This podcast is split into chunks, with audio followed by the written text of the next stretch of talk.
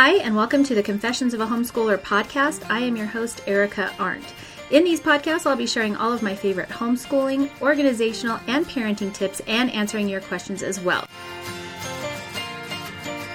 Hi, and welcome back to the Confessions of a Homeschooler podcast. My name is Erica. Today, I have titled this episode, The Accidental Homeschooler, and that is because I know a lot of you out there are homeschooling right now, not necessarily by choice, but because schools are closed and you have to. So I'm going to share my tips with you today on how to make this time a little bit easier and hopefully get through it a little bit smoother with your sanity still intact. So let's dive right in. My first tip is going to be to take it easy on yourself. You are not expected to be a professional homeschooler and work at home parent and manage all of your things just right off the bat. So give yourself a little bit of leeway if you need to. Maybe take a step back and try and work out like something that's going to work for your family, like a schedule or just a routine. Try and avoid comparing yourself to your neighbors or anything else that you're seeing on the internet right now about how wonderful everyone's doing. They're baking their own bread and they're homeschooling their children and they're working and they're keeping the house clean, because it's just not realistic. So take it easy on yourself. That is my very first and probably most important tip. Realize that we're all in this together. Everyone is in the same situation. They might be handling it different, but we're all in the same situation. And your kids aren't going to be behind because of your lack of homeschooling expertise. They're all going to be in the same place at the same time. And hopefully when we start back up school in September, everybody will just be ready to go. So try not to stress out too much about it. The second tip that I have for you is to get into a routine that works for your family. Now, color-coded charts and timetables and graphs are all great, but that may or may not be what's going to be best for your family. So just sit down as a family, figure out what you guys all have to do. It helps me to actually just write it down on a piece of paper. And then that way I know, okay, mom and dad have to work from this time to this time. Kids have to get this done from here to here or whatever. How can we manage this so we're all doing it the best that we possibly can during this time frame? So just find a routine that kind of works for you guys. Don't worry about what your neighbors are doing. Again, don't compare yourself to others. Just do what you can to get through this time for your family in the best way possible, and then stick to that routine if you find one that works. My third tip is to utilize your teacher. So I know a lot of teachers are doing their best to get out materials and Zoom meetings and assignments and things like that with your kids. You may have to help them navigate that a little bit, and we will talk about that in a minute. But just make sure that you're using them. If you don't understand an assignment, or if your student is having a hard time with a lesson or a problem in math or something, feel free to email those teachers. I know one of our teachers actually did a Zoom meeting, a private Zoom meeting with my son, which I thought was really cool. If you're new to my channel, you might be wondering why we would be doing that, but we homeschool 4 days a week, and then on the fifth day, we actually go to what's called an options program here, and my kids go to a place. They have different classes with different teachers, just kind of like a normal school situation, but it's only once a week. And so I know that my son was having a problem with one of his biology labs, I believe. And so he texted her and she did a private Zoom meeting with him, and it was super helpful. So make sure you're making use of all those teachers' resources that you have out there, and don't feel like you have to do it all yourself. Number four, assignments for Zoom meetings can be really overwhelming, especially if you have younger kiddos. And I know that just logging on, even for 1 day a week for us, has been really kind of frustrating and difficult. And I will be honest, my high schoolers are definitely doing better with this, but my 11-year-old, she's in 5th grade this year, she wasn't really equipped to be managing her own schedule and logging into a portal and sifting through tons of emails and notifications and try and figure out what her assignments were each day. And so it was overwhelming for her and for me. And so what we have started doing now is we get out a little sheet of paper. She has like a little notebook, and we're just kind of using it like a day planner. And we log in and we go through each one of her subjects and we write down everything she needs to do for that day. And then she kind of has a little assignment list to work on. And then she can do those and cross them off as she goes. And then we make sure that she's checked off them as she turns them back in. Sometimes we have to take pictures and upload those, or sometimes she just has to leave comments or whatever. And we just make sure that we do all of that, and then it's all crossed off and done. And for her, that's kind of helped teaching her life skills, how to manage her time, how to, do all this, navigate through all of this uncertainty. And then it's also making her feel a little bit more confident and comfortable in what she needs to do. So instead of it being some unknown, frustrating, I don't know how to work this kind of situation, I'm sitting down with her and we're walking through it and getting all of her assignments listed out for her. And you may have to do that even with your older kids until they get used to this new new situation. But just taking a few minutes to do that has been really helpful, and it's teaching her a good life skill as well. The next thing that we're doing, so this would be tip number 5, is we do this normally for homeschooling, is we're doing after school wrap-up meetings. And what that means is that as soon as everybody's done with their work for the day, they come and meet with me, and it just takes maybe 5, 10, 15 minutes. We go through all of their work assignments. I get everything graded. If they need to fix anything, we'll do it at that time. And then we just have a little kind of one-on-one meeting, find out how they're doing, make sure they understood all their assignments, make sure they're feeling comfortable with what they need to do tomorrow, or if they have any homework they need to do that night or anything like that. And then we just check all that stuff off, get it all off their plates, and then we know that we are done for that day. That student is now able to go and play or do whatever they want. I know they got all their work done, and we can both kind of move on knowing that we finished and completed our day. So after school wrap-up meetings have been really great for our family and just keeping everyone organized.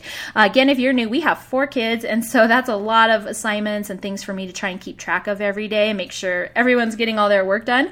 So those meetings have been really, really helpful. Tip number 6 is to do something planned for your off screen time. So we have screen time and we have no screen time in our house. And so I've been trying to do kind of more intentional off screen time, meaning we do something together as a family. Let's take a family walk, or let's work out together, or let's play a board game or a card game or something like that, movie nights, special dinners, things like that. We've just been trying to be a little bit more intentional about the times when we're not on our computers so that they have something to do, and hopefully we're doing something as a family and bonding. And a little side note to that off-screen time, don't be afraid to let your kids get bored for a few minutes.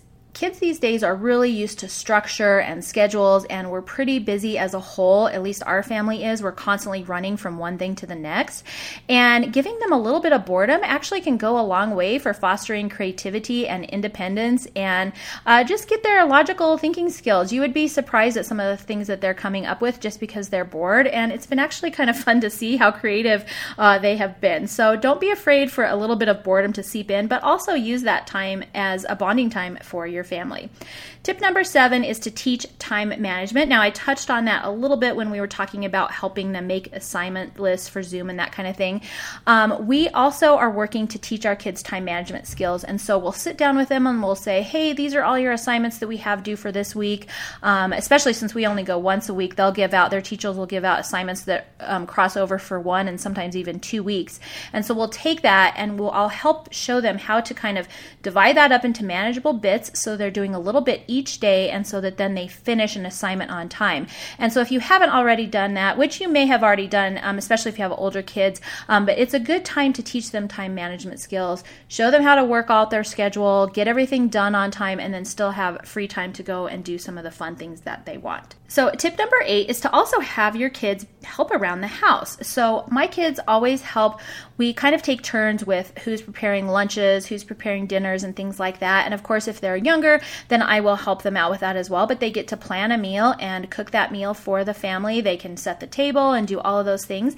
And it does a couple of things. 1, it's teaching them a great life skill. But 2, it's also teaching them how to serve others and have a servant's heart. And it's giving them a little bit of independence, and they get to pick a meal that they like, and they can make something that they're interested in. So at least once a week, somebody's getting a meal that they approve of. Now, when we have 4 kids like this, me making meals every single night, there's always somebody who doesn't like something. So this is a good way to not only get them involved in the kitchen and in helping out with the home, but also giving them a little bit of something that they enjoy as well. And we do that with chores and just overall taking care of our house as well. Everybody has jobs here, and we all pitch in. A lot of times we do chores at the same time, and so that makes it kind of nicer because we're all sort of working at the same time, so one person doesn't feel like they're working while everyone is off having fun and playing.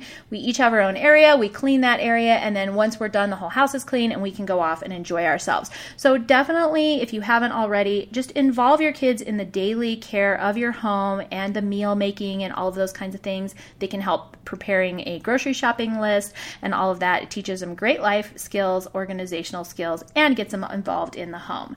My next tip, which would be tip number 9, is to be intentional about your screen time. Now, we talked about the off-screen time. Let's talk about on-screen time. So during screen time, we have about 2 hours a day of screen time that we allow our kids to have. During that time, they have some flexibility there. I encourage them to do video games together and play kind of together on something, because that way I feel like they're at least still sort of playing. One of my daughters does screen times with her friends, and they do Zoom like meetings with their friends where they can just kind of hang out and talk and just enjoy seeing and socializing with their friends, since we can't go out and socialize in real life right now. And so that's been really helpful. We also do fun things as far as screen time, like we have family movie nights. We do, we don't really count the workout. We kind of count that as the off-screen time, but sometimes it is a video that we're doing together.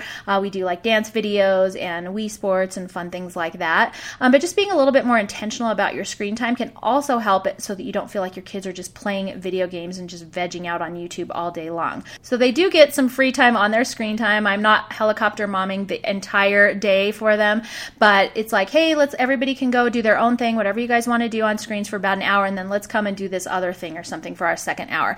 And I just try and be a little bit more intentional about that time, so they're free to talk with their friends, play video games, have fun, do what they want, but then we might come together and also try and do something as a family that involves electronics. And then my last tip, number 10, is to just talk to your kids. Let them vent their feelings. They might be stressed out about the new school situation. They're not sure how to study on their own or get through a test that they might have coming up when they're not in their normal traditional kind of setting. And so it might be really stressful for them right now. So just sit down with them, talk with them, let them know that it's okay. Try and reassure them wherever you can.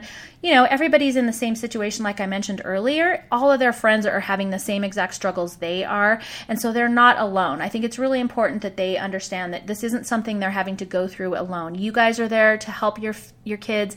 Their friends are there to help them. Their teachers are there to help them. And even though it's kind of this weird, crazy, uncertain time, they have a lot of support system behind them during this time.